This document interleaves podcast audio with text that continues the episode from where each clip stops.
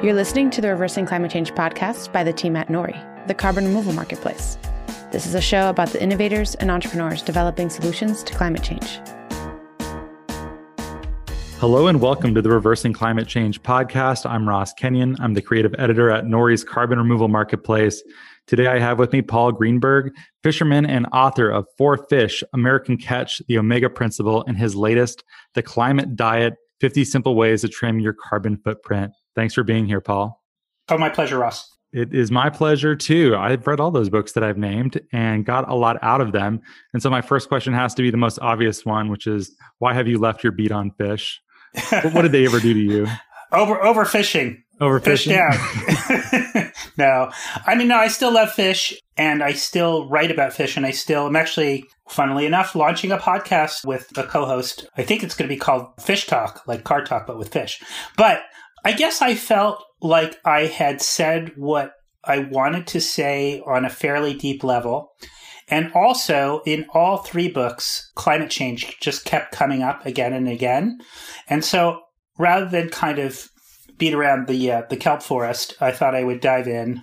I can't stop myself, and really just give it my shot. You know what I had to say about climate, and and I will say that there are like Ross. I'm sure you have talked to like millions of many more qualified people than I on the climate front. You know, I, I think you had Betsy Kolbert on the show recently. Mm-hmm. You know, those are giants in the field and so forth. All I was trying to do with this book was to some degree, it's kind of a thought exercise. It's sort of like, all right, we read Farhad Manjoo and he says a trillion, two trillion's not enough. We need a trillion every year. And other people say, hey, we're doomed. We're totally screwed. There's nothing to do. Done. But Meanwhile, there's us, right? We're living here. You know, you're like a nice, responsible person. You want to do something. So I just thought, okay, well, what if I asked the 50 smartest people I could find on all of these different topics and just asked them, what could I personally do? And so that's this book. Mm. And one of the things I associate with your previous writing in particular is this God, you have some line, I think it's in Four Fish, correct me if I'm wrong, but you have some line about how American consumers can only keep one piece of advice in their heads at a time. I think you're using the example of of mercury and tuna. That is true. I think in that case it was it was mercury, and then but you know to keep mercury and overfishing in your mind when you're spreading the tuna on your sandwich. So again, you know there could have been 150 or 350 ways to trim your carbon footprint. But I was just trying to kind of put something that would fit in your pocket to some degree as well. Um, you know, Mao, Chairman Mao had his little red book. Um, this is my little green book that hopefully, you know, people will find. This book is specifically designed not to be overwhelming. If that, which, which I guess an author, that's sort of like setting a low bar. I thought, you know, we try to be over, you know, we try to like, wow, you know, make a huge book. But in this case, I was really just trying to make a small, manageable book. Has your publisher pre-approved the, the comparison to Mao? well, you know, in terms of total market dominance, I think they would agree. well, I bring up that Mercury comment because you were saying that the story was actually much more complex than the consumer wanted to believe. They just want to be told, eat this or don't eat that. And any nuance further downstream from that is functionally impossible to get in their into their heads. So is this your attempt to make peace with that? The fact that you're writing books that do not sink into people's heads in neat ways? I think it's an attempt to do the backstory out of sight. And, you know, one of the biggest challenges I had with this book was saying to the different experts to stop qualifying you know what I mean? I'm sure you you must interview a lot of academics, right? And academics never want to say tuna is bad, right? They never want to say one thing. Well, but this, there's that, the but the, that. So I really said to everyone I interviewed, no, no, no, no, don't do that. Just give me the best that you can do. And so there are certainly people who are going to find fault with this book, but you know, I tried my best to kind of if you will, maybe square that circle with that that I raised earlier in my earlier books. But but really, just like like most people who read these books, they're not experts. They're not climatologists. They're you know they have their own various degrees of expertise, but they just want something quick. Yeah, I think that's true in general. And writing something that is you know simple is in in the subtitle here. fights over life cycle assessments and the actual impacts of actions are notoriously disputed, right? Yes. It's like uh, there's whole conferences of people who like to get together and argue about this sort of thing. I mean, it, it's sort of a bold way to stick your neck out, but I think there are some. I, I think many of them are uh, good things to do. I think some of them I'm going to poke you on a little bit and see That's if we fine. can we can figure out. That's fine. you, will allow That's me fine. to do so. That's no, absolutely. I mean, again, I took my best shot, and the thing is, again, let's think who I would like to read this book. Obviously, I'd like you, somebody like you, to read it, but also I'd like your, you know, maybe I'm assuming too much. I'd like your mother or your grandmother to read it and feel like not totally like left out in the woods, so that the maximum number of people could actually be brought into that question. You know, like is a chicken good to eat? You know, relative to a cow, yes. But anyway, so anyway, ask away. I, I don't want to tread on your interview. No, that's okay. That, that's totally fine. Before we dig into the book, I was hoping you might indulge me with. I had a listener email come in recently asking about Seaspiracy. I'd, I'd love your thoughts and also just the state of the fisheries in general. Has anything changed with your writing? What should we be eating and not eating? Can you just discourse Yeah. for a moment with us? Yeah, so Sea- Seaspiracy has been like bubbling up in my sphere. I teach a course in the animal studies program at NYU, and we happen to have as our guest a guy named Jonathan Balcombe, who wrote a really great book called What a Fish Knows. And he had tipped me off, tipped our class off, watch out, Seaspiracy's coming. Full confession, I have not watched the movie yet. I'm planning actually to show it to my class in a week or two and then go over it. Um, the chatter I am hearing, of course, is you know, from the big environmental nonprofits, not happy with it, not happy with the journalistic methods. Obviously, the fishing and aquaculture sectors also not happy with it.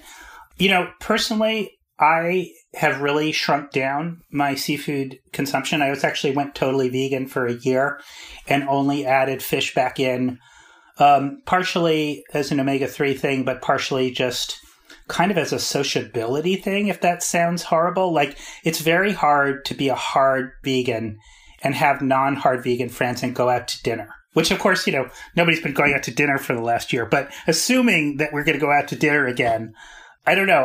I, there are certain things that, I, like, I will always buy, eat, order wild sockeye salmon uh, because it's a well managed fishery. It's carbon efficient, good for you, low pollutants. I will always eat farmed bivalves, mussels, clams, oysters, etc., because they're low, very low carbon. It's hard to argue for the intelligence of a mussel. Maybe people are ready to do that, but um, I will eat them. I will always eat canned or frozen anchovies, sardines, small forage fish that, as you know, having read Omega Principle, 99% of which is ground up and fed to other animals. Um, I would much rather more efficiently eat them directly myself. And then the other thing, it's a little bit of a double dip, but I will always eat a canned salmon. Canned salmon is pretty much always wild. So I will always eat canned pink, canned sockeye salmon um, without much feeling of regret at all. I love this counterintuitive idea. Maybe it's not counterintuitive, but at least on first look appears that way that the best way to support some of these sustainable fisheries is to eat more of, of that fish. Is that still something that people should be considering? Well, I think in the four things that I'm talking about, yes. I mean, prime example, as again, you know, so nice to talk to somebody who's read all of my books, but you know, take the huge fight we had with the Trump administration over the Pebble mine, which would have been the largest copper and gold mine in North America, cited atop the largest wild salmon run in America, if not in the world. So the people who largely fought that fight were commercial fishermen. And we won the fight. You know, we won the fight actually even before Trump was out. We got Donald Trump Jr. to go come out against the mine because he was a fisherman. Um, not a commercial fisherman, just a sport guy. And actually, backstory is that is we uh, saw him post about Bristol Bay Sockeye on his Instagram feed and then did a whole New York Times op ed about it. And I think it got back to him and so forth because of the hypocrisy. He was saying, look at these great salmon that my father's just about to destroy entirely. So that's a case to me, lockstep. The people who protected this watershed protected salmon, protected bears, protected all these kinds of things. And the other thing, which again I always talk about, is farmed mussels and oysters and clams those things clean the water and they require clean water in order to exist. They are the economic argument for clean water, in fact. So there are these things out there that I think can be fulcrum for positive change if you support the way the industry is being, the way, if the industry is acting well. So yes, that's counterintuitive, but I agree. I, yes, I agree with myself. after, I forget which book I was reading of yours at the time, but after I, I read this one, Facebook, I think, knew that I was reading you or something because Taylor Shellfish started getting advertised to me. And because I'm in Seattle, so I was like, ooh, I'll get some of these oysters and mussels and do my yeah. part. And uh, I gotta say, I'm I'm pretty impressed by it, and I, it's nice to know that the carbon uh, impact of them is very low. They clean the ocean. They're not popular with their you know rich neighbors. Apparently, uh, they are not. They are not, and you know that's a whole struggle over the coast, and it's happening in Long Island too, where people were up, up, upset about oyster leases. You know, basically taking up yacht space in my opinion. It's like um, the least sympathetic fight of all time. Exactly. It's like, oh, Buffy, we can't steer our yacht past these oyster bees.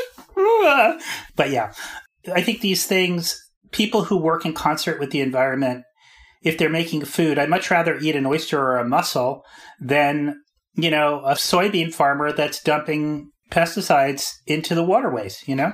So, anyway.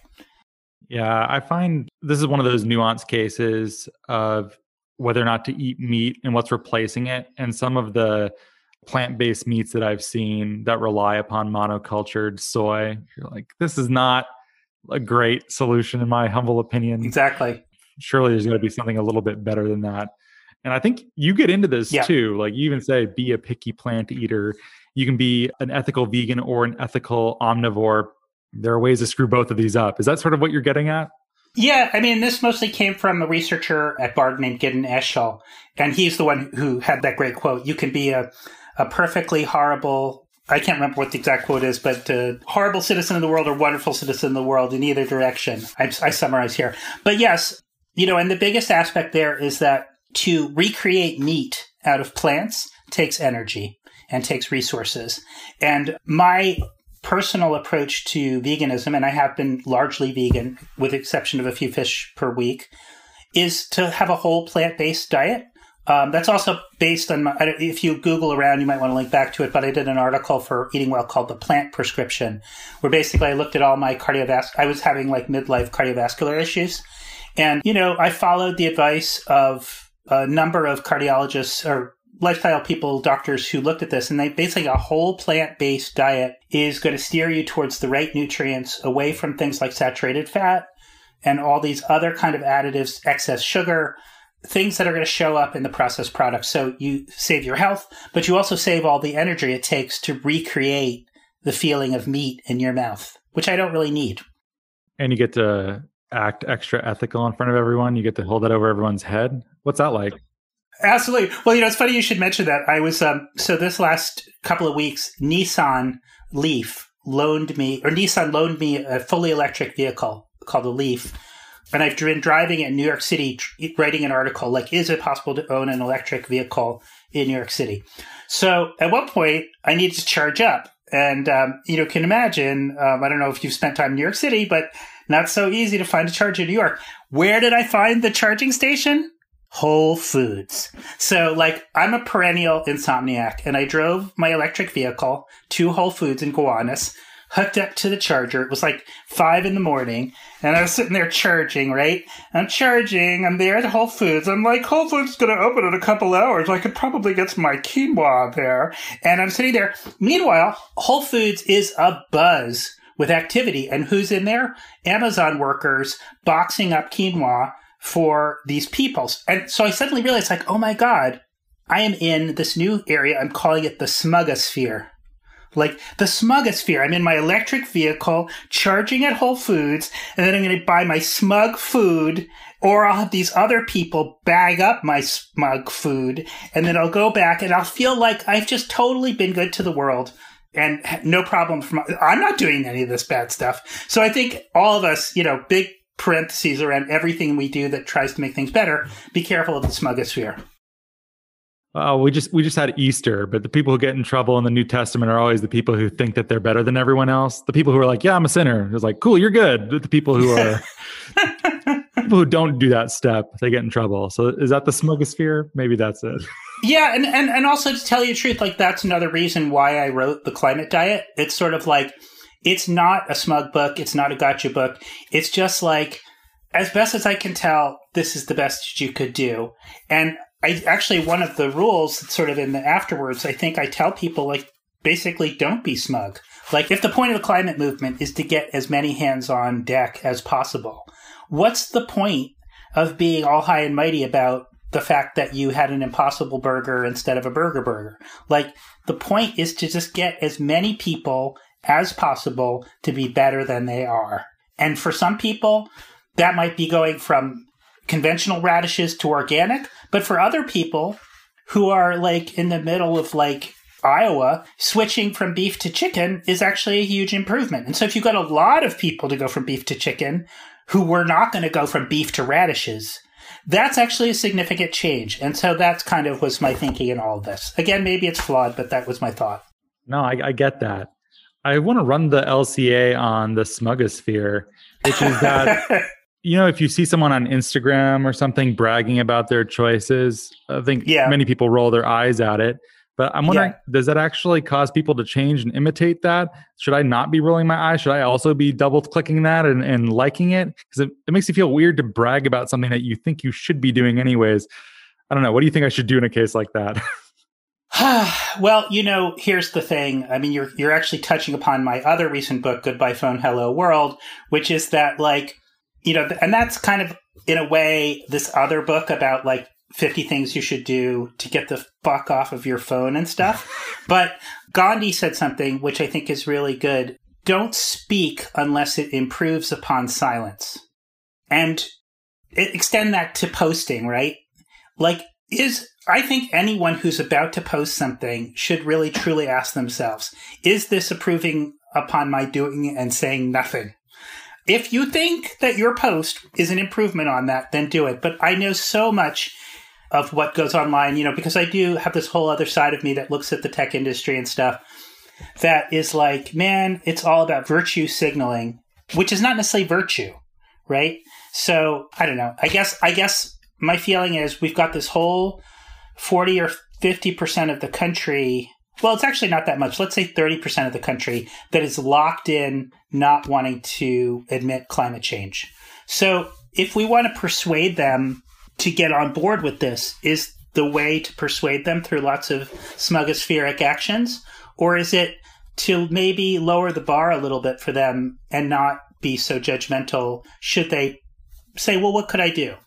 Yeah, I think that's actually a really smart way to go about it. I think being holier than thou is a pretty big turn off. My dad had this line, he coached basketball when I was a kid, is that if mm-hmm. you go for a layup, you put it in, you don't look back and check that it went in. You know that it went in. That's like you got nice. the epitome of cool. And so posting about something good you did on social media has always struck me as a violation of that core principle that I hold so deeply inside myself. But if it works, I don't know, maybe there's a way to virtue signal that actually gets people to act that wouldn't otherwise. It isn't just people who did the same thing as you all collectively back patting each other. Yeah, I mean, I think people tend to do what their peers do. You know what I mean? And it's it's like we're we're very we're social animals. We're very governed by what fits in in our community.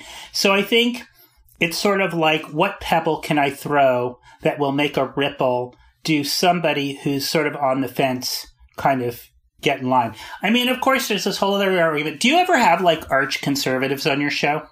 Yeah, we've had a fair number of conservatives on the show. I don't know about Arch. How conservative do you have to be before you get Arch? Let's say yes.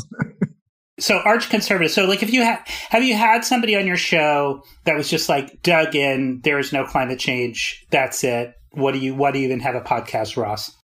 No, I've I've thought about it before, but I, I never have. No. Because I'm just wondering, you know, I go back and forth. I have a friend who's running for city council, and actually, I drove him around in my electric car the other day, and we had this whole discussion. And we were wondering, like, is it worth trying to reach that 20 or 30% that is so dug in?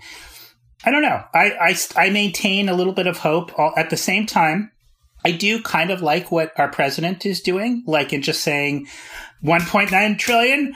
All right, I'm going for another two, and this time we're going to build windmills, you know? Like, I do think there is something about pushing it forward in a really hard way, but also not making a war out of it. I don't know. I'm still trying to work through it, but. No, that, that concern has come up so many times on the show, too.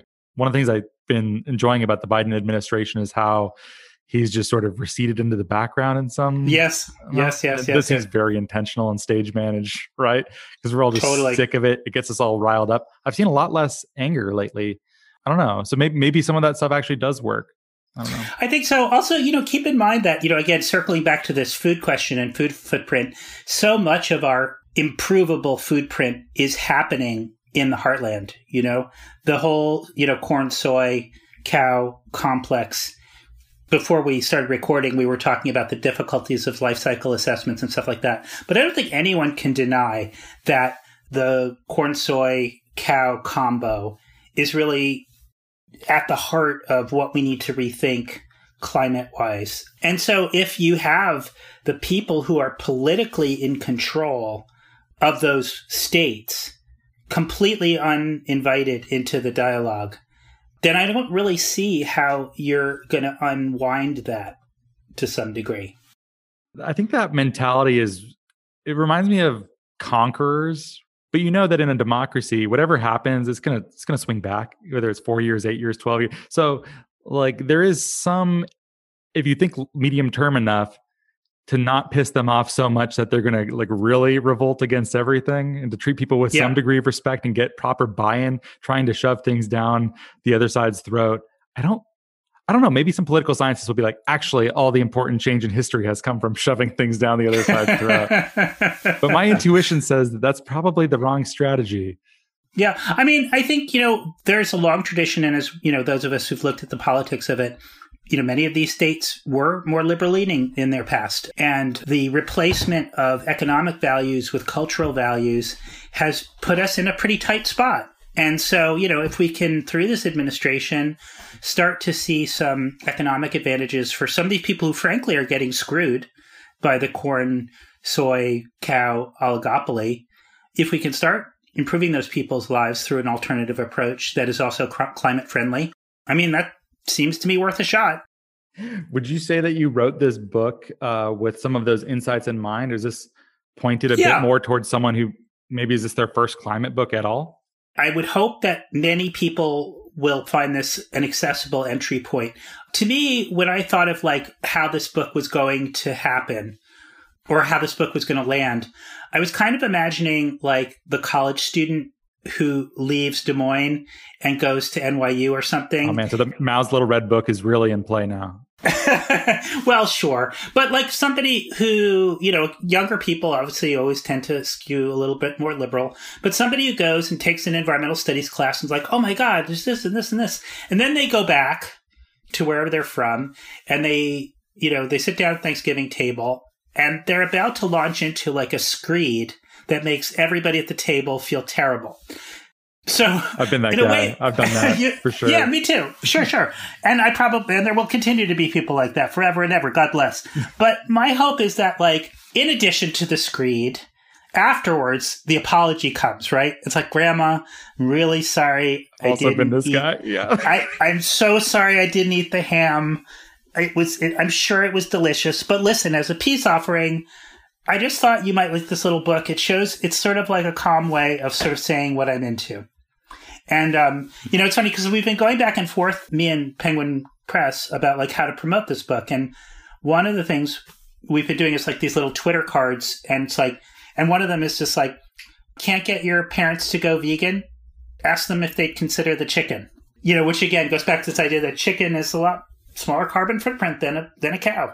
You know, and some might call me an accommodationist, and I'm sure there's a certain wing of the climate people who are saying who would say like burn this book because we've made so much progress getting people talking about veganism, but have we really? You know, I don't know. What's your food? Ha- are you a vegan or, or do, what's your eating pattern yourself? I don't know that I have something really strict. I try to eat when I eat meat. I try for it to be pasture raised if possible. I want to make, yeah. sure the animal had a, a, good life, at least reasonably. I yeah. don't feel perfectly great about that, but I've also hunted and, and, fished a fair amount too. And sure, I don't think people who eat factory farm meat have anything to say to hunters about being ethically superior. Yeah. But uh, I try to be reasonably thoughtful about it, but I don't have some really defined system. Um, yeah. I'd, I'd be open to finding one. I just haven't, but I try to, I've been cooking more and more vegetarian at the very least and vegan too and just trying to get more comfortable with delicious vegetarian fare and my ability yeah. to prepare it. I don't know. What do you think? You can you can dunk on me now if you want. No, I don't really want to dunk on you. I mean, I think that it's a spectrum, and I think I personally have chosen vegan vegan with a little fish, but you know, mostly mostly vegan. In a large part because of cardiovascular health, um, and it seems to work for me in those in reflecting better cardiovascular numbers. I also, it's interesting. Once I started opting out of the industrial animal economy, I was like, it was, I was like, wow, do I really want to hop back into this? You know what I mean? Like I had a whole year away from it. In a, in a way, it was a little bit like being off my iPhone. Like once I had a whole year with my iPhone not beeping at me, like do, would i really want that noise in my consciousness again? And the answer was no and it didn't really affect me. But you know one area you know since we're both like to fish i realized that that was actually a part of me that i did i do like to fish. I do like my participation in the ecosystem. I don't fish for like overfished species but I'm not going to make a hard fast line about that. And there are many people like I teach in the animal studies program at NYU. There's some ferocious vegans in that department. You know, lovely people, but ferocious, and they think I'm a murderer. And um, I don't know. I you know, it's like the human biology is, is such that we did not evolve as vegans, and I'm going to permit myself to have a little bit of interaction as a predator on this planet. I think that's fine. I think the mere fact of people actively thinking about this and debating it is a good sign. I think you even have this too about number six here is be thoughtful with local. But there's also thoughts about how exactly you're eating meat and when. You also have suggestions. This reminds me of the Jonathan Safran Foer, his whole thing about only eating meat for dinner because that's a social occasion. And getting that far is already, I think, most of the battle, right? Like, is there? Yeah. Is it just the tyranny of small differences, and you're there, and so let's let's pile drive you?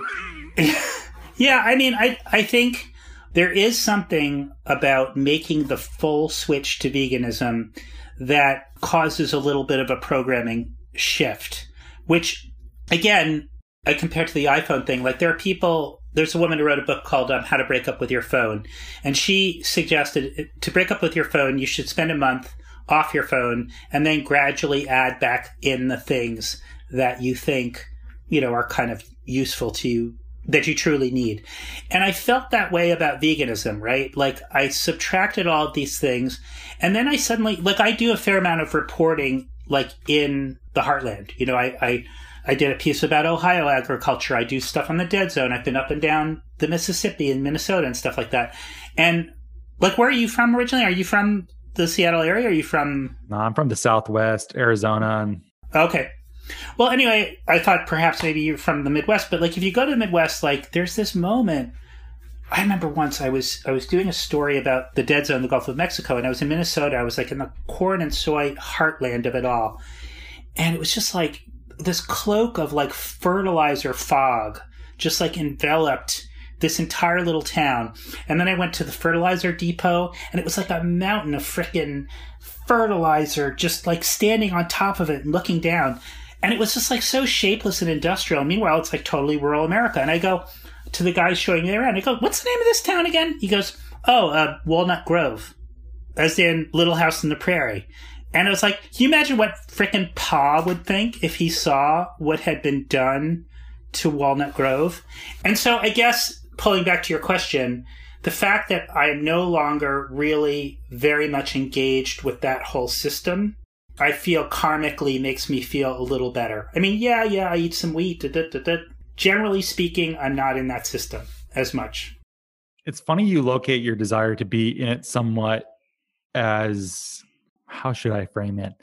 It's in naturalistic language. You have a desire to remain a predator in some cases, to have that sort of old school hunter gathering is that part of why you why you think it's important still to fish even though you're functionally a vegan most of the time Yeah, well, it's sort of like I don't want to be an invisible predator, right? Like, I mean, oh yeah, you know, it's like, gosh darn it, here we are with that millennial authenticity question. But if I'm going to like kill stuff, I mean, to some degree, I would like to be the agent of death in that rather than being this sort of person behind the cloak, you know, that is prompting somebody else to do the killing. I know that's like kind of also ran and, you know, Mark Zuckerberg went out and killed his own deer and so forth. But that is that is how I feel. But there's something a little bit more. There's a little like more Walden esque, you know, Thoreau esque, which is that you know you must have had these experiences. I don't know where you fish, but like when I wade into a river to fish for trout, like I'm reading the river, like I'm looking at the caddisfly hatches. I'm seeing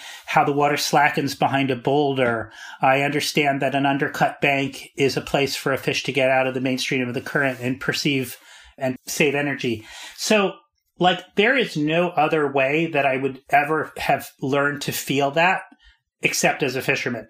Some people I know can enter into those systems and just like, you know, like meditate on it. But for me, the active participation in the ecosystem made me understand it as a child. And so I keep that with me in what I do as a, as a fisherman, as an adult fisherman. This is a very good segue into some of the ones that I wanted to to poke on a little bit. Yeah, please do. Please poke away. I think the okay, you can let me know if you think this is fair or unfair, but I think the desire to merely yes. minimize one's carbon footprint it's the same problem that happens whenever you are maximizing for a single variable within a complex system.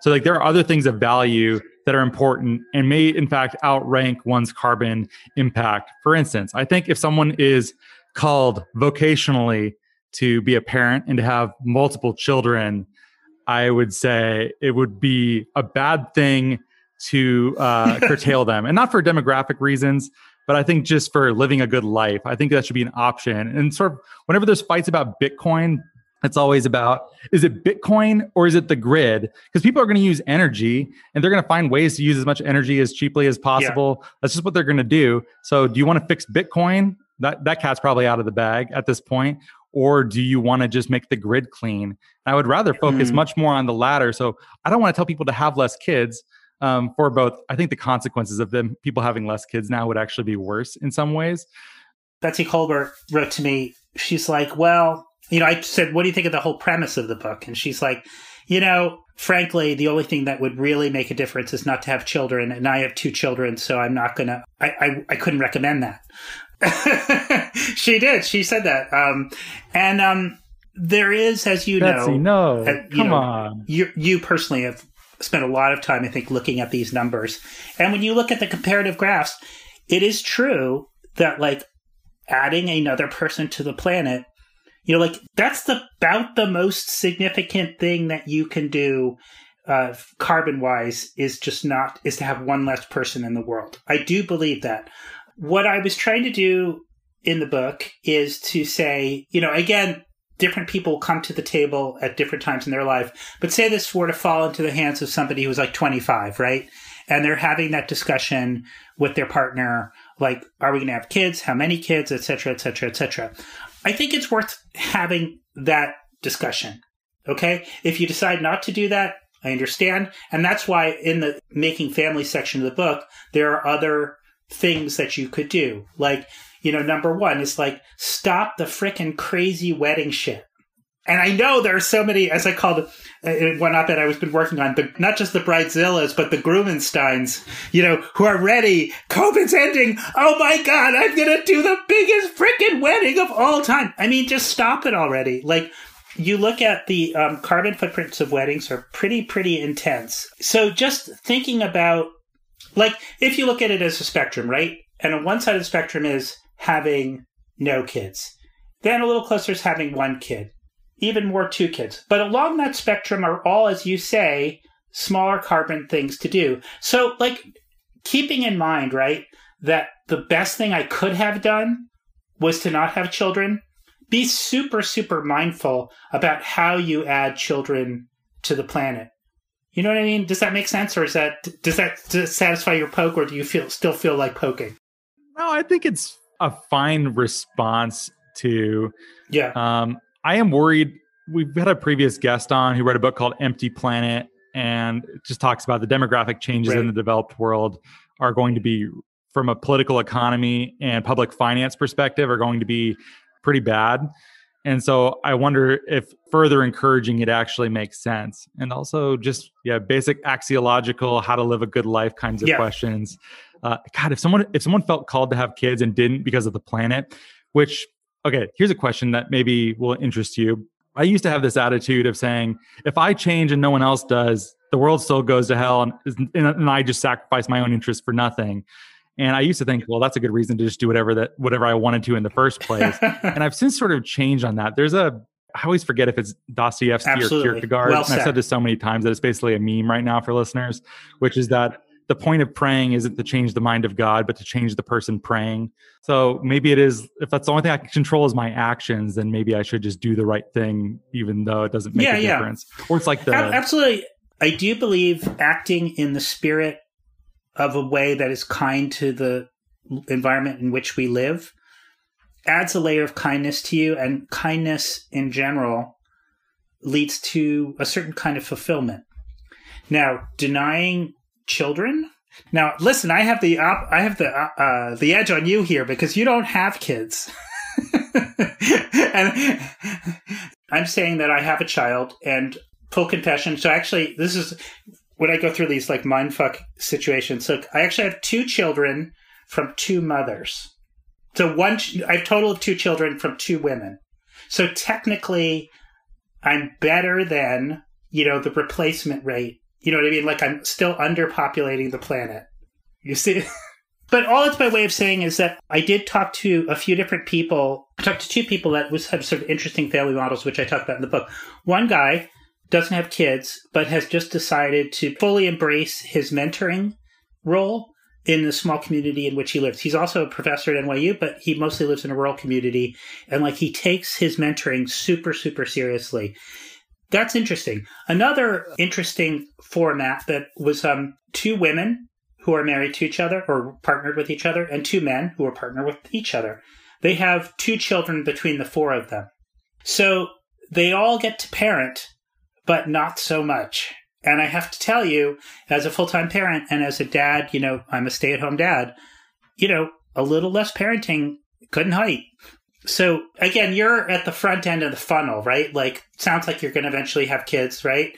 But it's like you don't see it going in. It's it's only it's unfortunately I think the biological imperative to reproduce is so strong that we have a very hard time visualizing the downsides of it before we go through it.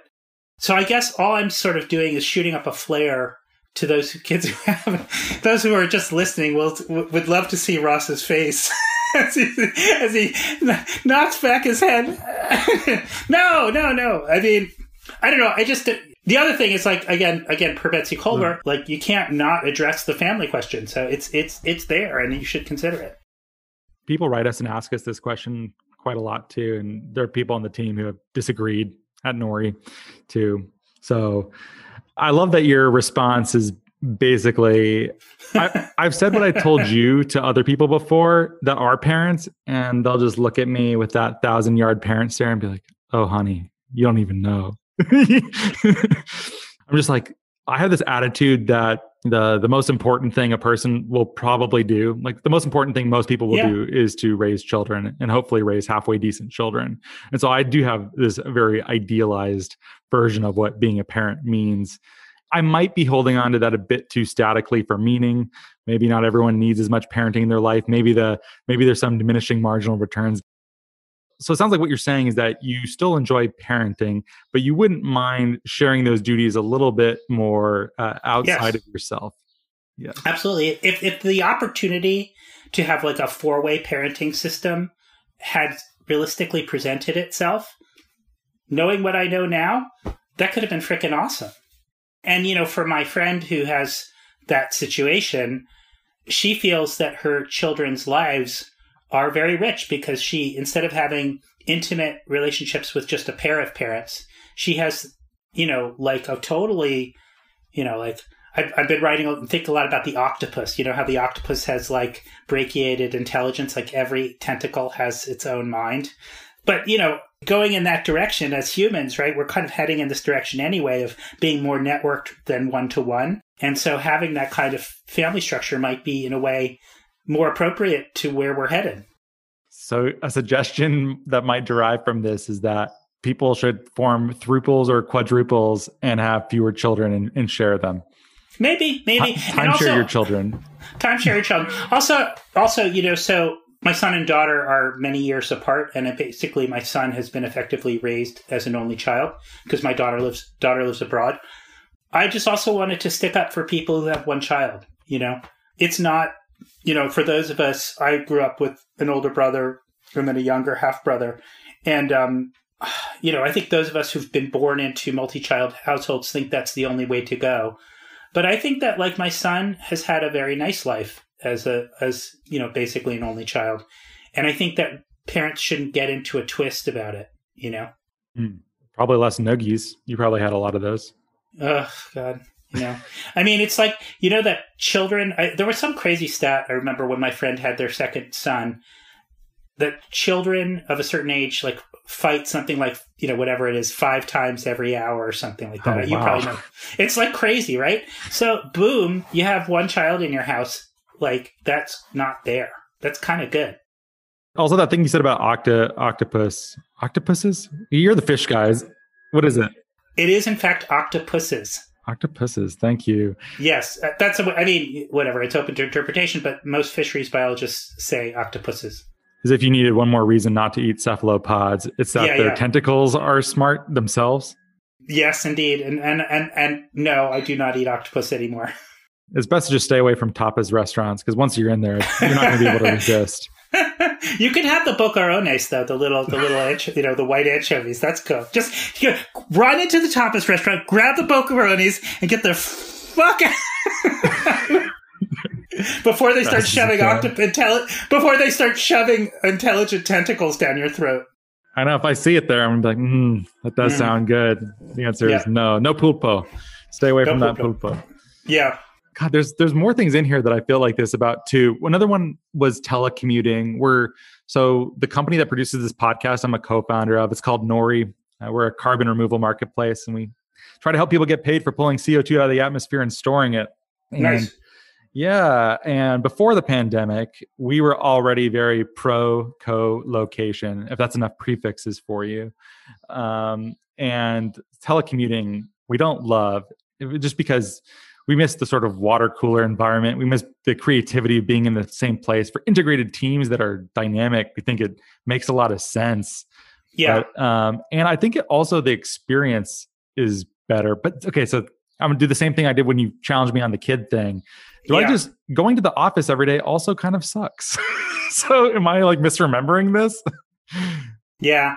I mean, so first of all, I'm a freelancer, so I haven't been going to an office for a very long time. So, to some degree, this whole thing has been a shit show for me because everybody has been invading my office. Yeah. My son is going to school in my office. My partner is going to work in my office. Oh, no. So, so there's that. But um, and you're also catching me at this moment, having just written this book, Goodbye Phone, Hello World, the book that came just before Climate Diet, which really stresses the importance of physical, you know, space co-occupying and stuff. And I do agree with that. Did you read that article in the New Yorker a couple, maybe a month ago? And it was like about the future of offices. I think it was John Seabrook wrote it. There's been a couple articles like this recently. I'm not sure though. Yeah, whatever, you know. But anyway, you know, it seems that whether or not we think telecommuting is a good idea, that sorry brother we're headed in that direction like i live right around the corner from spotify and spotify just like we're done oh wow. We're done with the office. Yeah like this huge you know which which was good for my neighborhood good for my property values but they're they're gone. I do think that the thing that seabrook pointed to and i think that a lot of people are going to point to is that we're going to need some in-person time but not necessarily five days a week of in-person time. And this whole infrastructure package that, you know, is just on the table right now, right? Like, you know, this idea of building an infrastructure to support a five day a week commuting system seems kind of stupid, frankly. And I would much rather like build for two days a week or three days a week, um, build infrastructure around that. And I know we may need to have like a Chinese type authoritarian system to enforce that. But I, I do believe um, before the pandemic, there were some very convincing studies that showed productivity was maximized uh, and improved when you had uh, telecommuting. Certainly, driving and commuting is America's biggest like climate Achilles heel, and that unless we can address the commuting part. I mean, it'd be great if we all had maglev trains and that zipped us in and out of work, whatever. But what's the easier fix? Getting a bunch of Americans to stay home in their pajamas or building like a ton of maglev trains? What do you think is more likely? Uh, pajamas. Mm-hmm. yeah, it's hard to argue that one. yeah, I think that's fair. And I think I have probably a unique experience where I think Nori is a, a fun and vibrant, creative place to work, and not everyone experiences their job is like that. So having to go, yeah. and there are many jobs for for whom uh, working from home is totally adequate, and there is no productivity loss. In fact, may actually bring more joy because you can spend more time with your family. Do you know the writer Carl Safina? Have you come across his stuff? Um, yeah, you guys are you guys are buds, right? Yeah, yeah, I'm the writer in residence at the Safina Center. So anyway, I was out in Long Island at, with my electric car, and I picked up Carl, and we drove around. Actually, we ended up writing an op-ed that should run in the Times in the next day, uh, couple of days. It was called an infrastructure package for nature, and we were driving around Long Island, and it's like it's funny to drive around. In, have you ever driven an electric car at all? Like, have you ever test driven one? I don't think so. It was just a very interesting experience to drive through a service station like, whoop, don't need this. And then you're driving along like the artificially widened Long Island roads that you know started out as a little dirt path and now is four lanes with a slew of traffic lights, all for both commuters and shoppers, both of which are now up for grabs, right? Like, do we need this many commuters? Do we need this many shoppers? Do we need this many box stores? And so it was like a little like, I don't know how deep your or which direction your college experience was, but like I read a lot of Latin poetry in, in school. And um, there's a moment in the Aeneid where Aeneas, if you'll remember, is the hero of the Trojans, and Troy is under siege.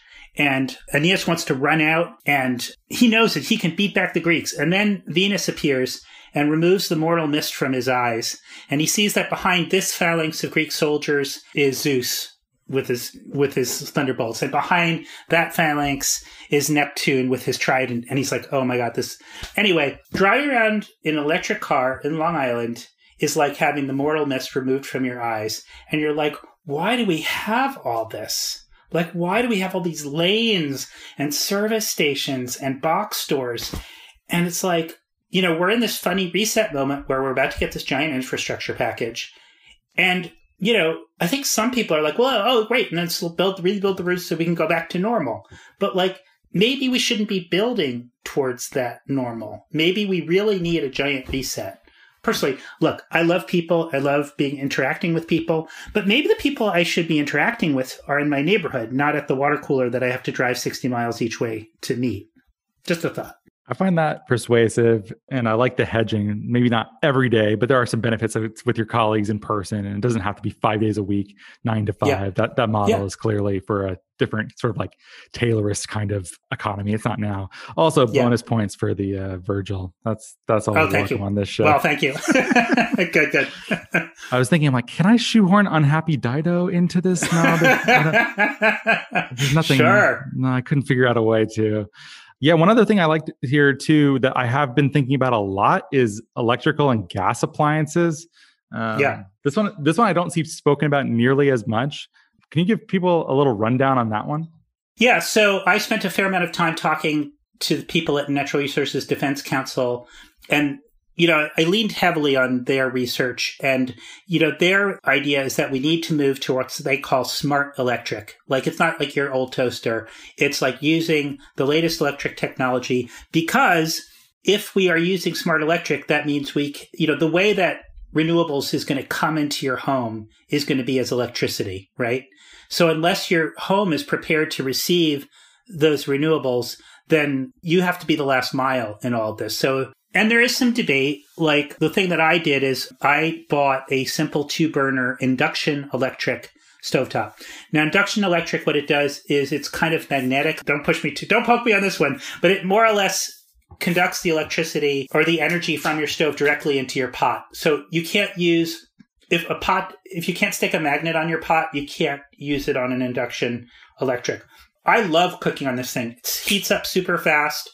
You know, if you switch over to an ESCO that is, you know, a, a, a service provider of electricity that's coming from a renewable source, then you're pretty much connecting the renewable energy to your stove. Now, it gets tricky with ovens because, like, to heat up an entire space is energy expensive, and there's some argument that maybe that's better done with gas.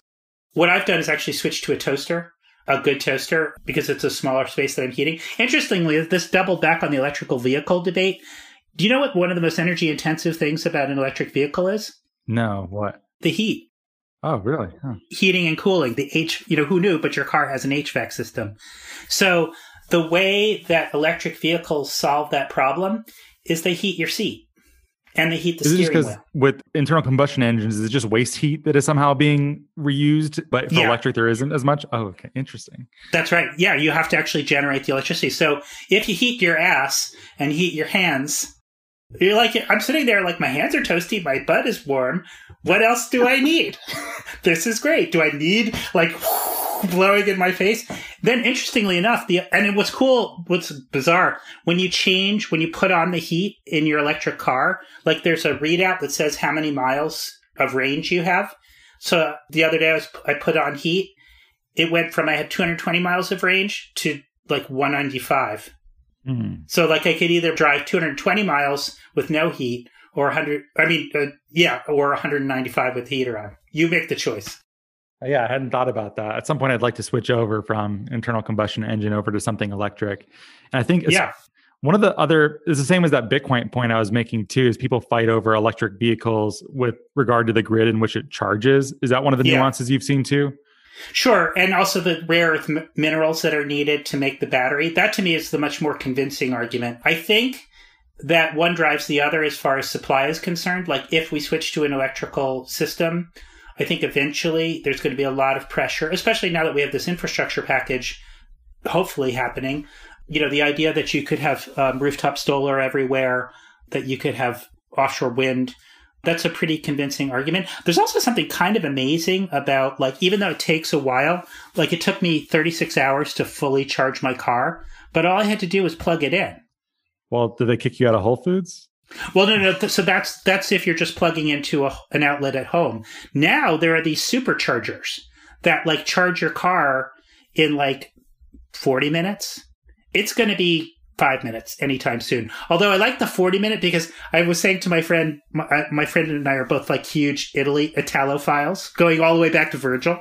But have you spent time in Italy before? Yeah, yeah, I've been there a Do couple you- times. Have you ever been to an auto grill? no, is this like a roadhouse? Auto Grill, it's a chain of gas stations that has delicious restaurants. And so the idea that you might mandatorily have to stop for 40 minutes while you charge, instead of having a shitty bag of chips, you have a delicious grilled, mixed grill and blah, blah, blah, organic, da, da, da. Your car is charging and you come out and you feel satisfied. Maybe you even have a glass of wine and the buzz wears off by the time you get back behind the wheel. That to me is civilization. Do you think that in general you're optimistic about climate change in your work? I choose to be. Like, as I say, there are the Farhad Manjoos of the world who would forever move the goalpost another trillion dollars down the line. The Farhad Manjoo of the New York Times, you know, who writes the, he's, he's their columnist. And I feel like no matter what gets proposed, Farhad says it's not enough. You know, like, oh, we're doomed, blah, blah, blah, blah. Fair enough, Farhad. You know, whatever. That's fine. Go for it. But I can't live in that world. You know, I have to feel like I have agency. And maybe it's self delusion, but I would rather know that I was trying to live a better life and that I was having some effect, maybe just on my son, you know, in terms of a, as a sphere of influence. But I remain a intentional optimist because to be a passive pessimist, it's just not a kind of world I choose to live in. It's good to hear because some of the episodes we've had recently have been a bit on the dour side. So I'm I'm happy Yeah. you're, you're bringing optimism back. Also, I want to hear more about this podcast that you're you're doing now that we're getting close to wrapping this show up. Yeah. You're you're a goofball. I would listen to you talk. well, we're trying. It's uh, you know, this is um going to be a show that looks at fisheries and aquaculture, well, mostly fisheries from both a sustainability point of view and from a culinary point of view. And I guess it was funny, me and my co-host, a professor uh, named Nick Mink, we're kind of trying to decide what our what our on air personalities are going to be, and um, I think he's going to take the more sort of pro commercial fishing angle because he looks at you know the aspects of community sport, and I'm going to be the sort of slightly environmental scold, you know, sometimes vegan. I am going to cover Seaspiracy in it. I am going to do a deep dive on the octopus. I find I don't know how you have found the experience of being a podcast host, host, but I do find after being, you know, I've spent a lot of time on the radio and stuff like that. There is something freeing about talking versus writing. Writing, people can really, as you know, can really nail you to the wall. So um, I'm looking to just have a little bit of fun with my life. It's definitely fun. And one of the reasons I like doing it is the same reason that well, we started it with this, with being able to speak with people that maybe you don't always see eye to eye on everything. But there's something about text that is alien to us in our sympathy and being yes. able to, to speak is oftentimes you you see the glimmer in their eye you're having fun a lot of value happens here that's hard to quantify i like yeah. talking to people too that yeah maybe maybe we aren't on the same page but i try to meet people where they are and just have a good conversation no matter what i think that's valuable yeah. i don't i don't have proof of it i think it is I, I completely agree. I mean, and I think to tell you the truth, it's one of the reasons we've hardened into the political positions that we've hardened into because, you know, and again, I say this more in my iPhone book, but online speech is declarative and it's not, it's not collaborative. And I always think of like the best conversations are like music and they're like chamber music where, you know, there's a leitmotif and you hand it off to the violins and the violins take it and they hand it over to the oboe. Beautiful. The worst are when, you know, some piggy man sits at the head of the table and just like mansplains the whole dinner to death and that's the end of it. No, that's pretty bad. No, I think that's true. I think being able to just have an open-ended, curious. I think curiosity is the key. Is that is that for you too? Yeah, absolutely. No, and and as you say, it's like even if you have somebody who's opposed to your point, whatever your quote unquote point of view is, it's kind of like, okay, take me to your weird place. I'm I'm ready to go. Actually, I really respected your response to me in the beginning. I'm like, oh, there's a couple things in here that I want to poke you over, and you're just like, yeah, okay, it's fine, let's do it. I was like resigned, but also pretty chummy. No, but you know, at my in my um in my class I teach at NYU, I assign everybody a contemporary book to review and I, it's like, I want you to review this. This is not a book report. I want you to review it because I think too often we look at books as this like edifice, like somebody wrote this book and uh, who am I to disagree with it? And I think a book should be inviting and I think it should be warm and it should be human, you know, because that's, that's all we got. Yeah, that's a beautiful sentiment. I think all of your books uh, achieve this too. They all strike Thank me you. as you're very curious and having fun. You seems like you love your job. You kind of lucked into it, I think, a bit. I do feel lucky, you know, certainly, you know, speak to my partner about it. Like there's many dark moments, but, you know, that's part of the journey as well. Just staring at the blank page, trying to get it done. I, I have a lot of anxiety about the thing not done yet. So, like, I remember for Omega Principle, I had to go to Antarctica. You know what I mean? And like, that's a pretty heavy, yeah, but it's, but you know, like you say that, you know, like, oh, I wish you could go to Antarctica. I guarantee you, if I handed you a ticket to Antarctica and said, okay, and you're going to have to come up with 50 pages on this. right? All right, yep, like, well taken, yeah. so, so yeah, stuff like that, which of course makes you feel doubly bad about yourself because I'm complaining about a free trip to Antarctica. Yeah, it's hard to break out of the smugosphere on that one. You're going to get nope. no, no, sympathetic ears. Nope. Sorry, sorry. but anyway. Well, for people who want more of you, for whom more than an hour was not nearly enough, Paul Greenberg, where can they get more? Where do you want them to read? What do you want them to read? Is it the climate diet? Is that you want your publishers to? This is the first one, and there are others. Yes, please read the climate diet, and then you know if you ever show the video, this is the other one I have out. Goodbye phone, hello world, which allows you to peek oh, through the cover. See, yeah, can, it's actually exactly iPhone sized. But go to paulgreenberg.org I am I'm a I'm an org, not a com. Um, and uh, there's links to everything, including actually I did a frontline a few years ago um, called "The Fish on My Plate." You could look at that. I've got a bunch of other various interviews and TV stuff. I was on Doctor Oz a few times this year's, so that's uh, that's always fun. But yeah, start with paulgreenberg.org, and then we'll go from there. You eat fish, then I think you should definitely. What's what's the best one? I think is for fish where you typically steer people who are interested in fish. Is that the first protocol? That's the one that's the most selling, so I assume that must be the best. The shortest is American Catch. It sort of depends. Like, are you interested in aquaculture? Are you interested in local? Or are you interested in sort of biological evolutionary? Like, each one of four fish is the, you know, probably most approachable. The local is more of the American Catch, and the deep dive into biology and chemistry is Omega. Yeah, we talked about this a little bit. The omega principle, I did not expect to be nearly as fascinated by the omega 3 uh, supplement industry as it turns out. I guess I really am. That's a, a wild world. And yeah. Uh, yeah. Well, links to all of those things are in the show notes. Uh, thanks so much for being here, Paul. My pleasure, Ross. It was really a lot of fun. Yeah, for me too.